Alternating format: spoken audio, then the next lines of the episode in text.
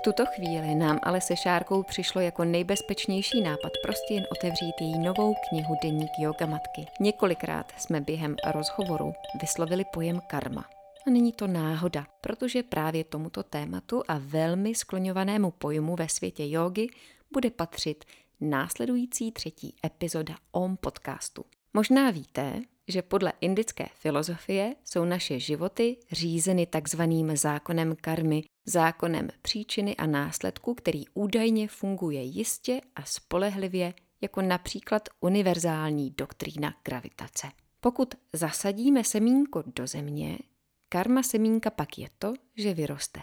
A když něco vyhodíme do vzduchu, pravděpodobně se to opět vrátí zpět dolů na zem. Ostatně i Bible zmiňuje, že co člověk zaseje, to také sklidí. Někdy na následky našich činů musíme počkat i několik životů a někdy naopak se nám karma vrátí rychleji než bumerang.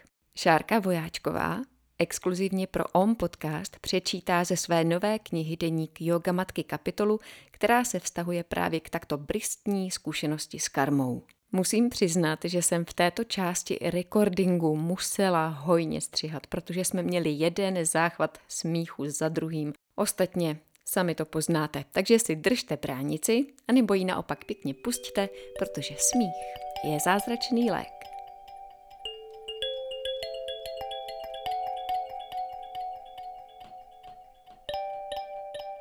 Instantní karma a křupka na zadku. Pokud existuje kořen karmanu, uzrává též jeho plod v podobě zrození, délky života a odpovídajícího druhu zkušeností. Patanželiho Yoga Sutry, kapitola 2, verš číslo 13. Toto dozrávání plodu přináší zkušenosti příjemné nebo nepříjemné podle zásluh nebo nezásluh. Taktéž Patanželiho Yoga Sutry Druhá kapitola, verš číslo 14. Když bylo Emě půl roku, zkusili jsme první příkrm a chutnalý. Třikrát sláva. Když jí pak narostly první zuby, objednala jsem na rohlíku biokřupky. Přece to jedí všechny děti, no ne?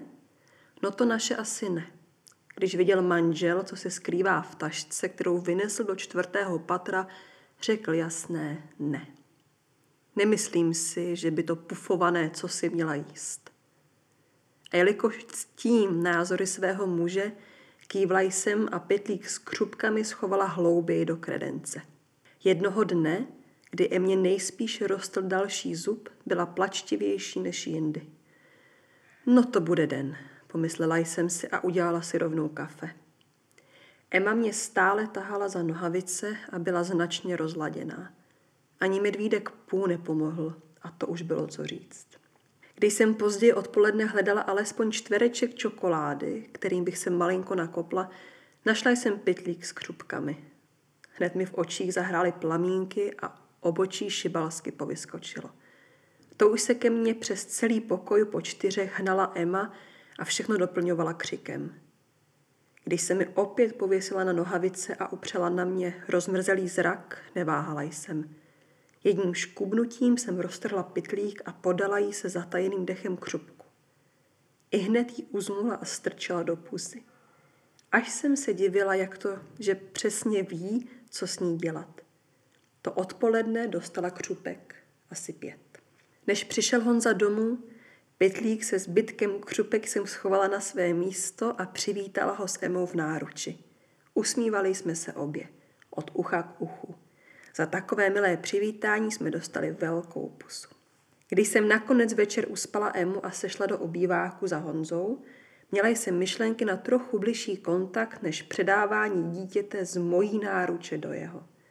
Přála jsem si být v jeho náruči já. Honzovi se zjevně nápad líbil a nezůstal pozadu. Z pevného obětí, po jak dlouhé době, začaly jeho ruce sjíždět níže a níže, až na zadek. Zavřela jsem oči. To bude hezký večer, pomyslela jsem si ještě. Co je tohle? Odtáhl se. Otevřela jsem oči a uviděla jsem mezi jeho prsty křupku, kterou mi odlepl z legín na zadku. O týden později jsme jeli k našim zaprahu. Máme to tam rádi, protože rodiče bydlí hned u Berounky. Opravdu ideální místo na procházky s kočárkem. A tak jsme si i tenkrát vyrazili ven. Jen jsme neodhadli venkovní teplotu a bylo chladněji, než se za okny zdálo. Proto jsme kolečko zkrátili a brzy se vrátili na čaj a ještě teplý domácí koláč. Emičku jsme nechali v kočárku na zahradě a zapnuli chůvičku. Ani ne po hodince se z chůvičky začaly ozývat zvuky značící pohyb našeho dítka. Vyběhla jsem ven a dostatečně ráznými pohyby začala s kočárkem jezdit sem a tam, aby Emma ještě alespoň nějakou chvilku spinkala a já si mohla dojíst výborný koláč, který maminka vyndala před chvilkou z trouby. No a hned, jak jsem si na něj vzpomněla, něco se v mých střevech pohnulo a chtělo to ven. Asi ten teplý koláč. Prostě se mi chtělo prdnout. Otočila jsem se a zkontrolovala, že na zahradě nikdo není. Prd to byl v skutku hlasitý. Uchechtla jsem se, jak to hezky vyšlo, že jsem zrovna byla na zahradě sama. A abych to pojistila a zbavila se tak případného obvinění, dodala jsem nad kočárkem, když tak řekneme, že jsi to byla ty. A jak jsem tam tak stála, skloněná nad kočárkem, spatřila jsem blikající a zapnutou chůvičku. Nějaký čas uplynul, asi tak několik měsíců a mě čekalo focení jogových ásám pro jeden časopis. Focení mělo proběhnout v jogovně v hezkých legínách a podprsence stejné barvy, takové růžové. Na těle jí známky těhotenství nebyly ani znát. Právě naopak. Čas na jídlo jsem moc neměla a tak šla kila velmi snadno dolů. Vážila jsem ještě méně než před otěhotněním. Navíc se mi pod tričkem dmula prsa, která jsem jak živa neměla. Avšak rychle nabil, rychle pozbyl. To znamená, že když se Emma opravdu pořádně napila, prsa se zmenšila o velikost, možná o dvě. V den focení jsem dostala skvělý nápad. Mohla bych se vyhnout kojení, když už budu fotit v takové titěrné podprsence, kdyby se Emma celé odpoledne nenapila. Stejně už baští ovocné svačinky a oběd měla toho dne poctivě navařený. Vyšlo to. Doma jsem chodila dopoledne i přes hezké počasí v roláku, aby mi Emma nestrkala svoje malé ručičky do výstřihu. A zabralo to. Co oči nevidí, to srdce nebolí.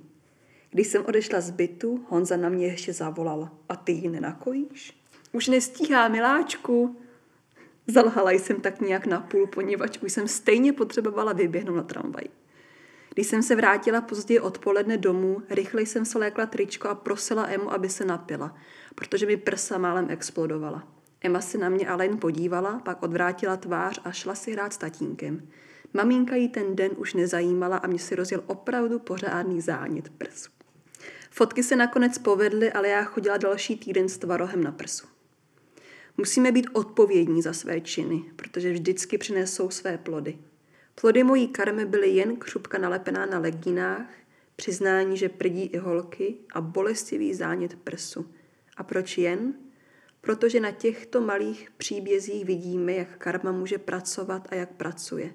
Jenže ona, a to nám někdy nedochází, pracuje pořád. Důsledky našich činů mohou být mnohem závažnější než jen křupka na zadku. Pokud chceš znát svoji budoucnost, pohleď na to, co činíš v této chvíli. Tibetské přísloví. Jivamukti yoga nás učí, že karma pracuje čtyřmi směry. Říká, že karma je vždy jistá. Ať uděláme cokoliv, ze semínka vyroste strom a z něho budeme sklízet ovoce. No a když zasadíme jabloň, můžeme očekávat jablka, nikoliv třešně. Na tomto světě vždy dostaneme odpověď na naše činy. Vždy. Jivamukti Yoga říká, že karma se rozšiřuje. Když zasadíme semínko, náš čin, vyroste z něj strom. V jehož koruně se objeví jablka. Když jablka opadají, rozloží se a pohnojí půdu pod stromem a za pár let na stejném místě vyroste mnohem více stromů. Nebo si představme, jak dopadne kapka na hladinu klidné vody. Po každé kapka vyvolá vlnky, které se rozšiřují dál a dál. Říká, že cokoliv uděláme, vrátí se nám zpět. Co to znamená? Miluji přirovnání, které jednou použila Sharon Gannon. Když po tobě zůstávají kapky na záchodovém prkénku, nediv se, že pokaždé, když navštívíš veřejné toalety, budou na tebe čekat také kapky. Podle jogové filozofie to takto funguje u všeho a se vším. Jen to není vždycky hned vidět jako kapka na záchodovém prkénku. A jak z toho ven? Utírat prkénka nestačí. Musíme přestat zanechávat kapky, protože znovu cokoliv uděláme, vrátí se k nám zpět.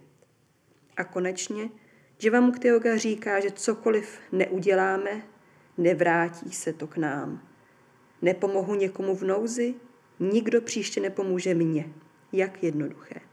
Zkuste si to přečíst znovu. Karma je vždy jistá, karma se rozšiřuje, cokoliv uděláme, vrátí se nám zpět, cokoliv neuděláme, nevrátí se nám to. A podle toho se chovejme. Ale co když je zde něco, co už změnit nemůžeme? Co už se událo? Co s tím? Yoga nám říká, abychom se za nic nebyčovali a vždycky si pamatovali, že jsme dělali všechno, jak nejlépe jsme mohli. Raději se soustřeďme na to, jaké jsou naše kroky právě teď, neboť ty určují naší budoucnost. Jak řekl Petros Hafenrichter, senior Jivamukti učitel, buďte přátelští ke své minulosti a změňme budoucnost tím, jak se zachováme právě teď. Právě teď.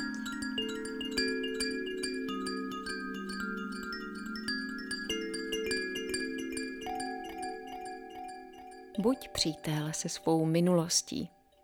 Žij přítomným okamžikem a těš se na další díl OM podcastu, ve kterém probereme karmu zprava, zleva a skrz na skrz a budeme i zpívat.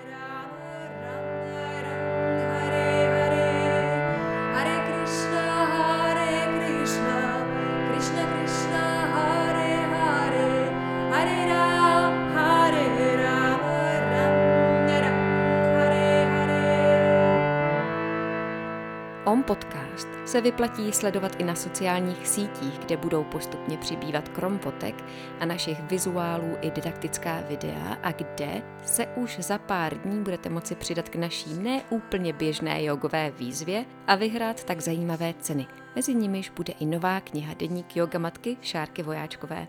Mrk mrk, om om.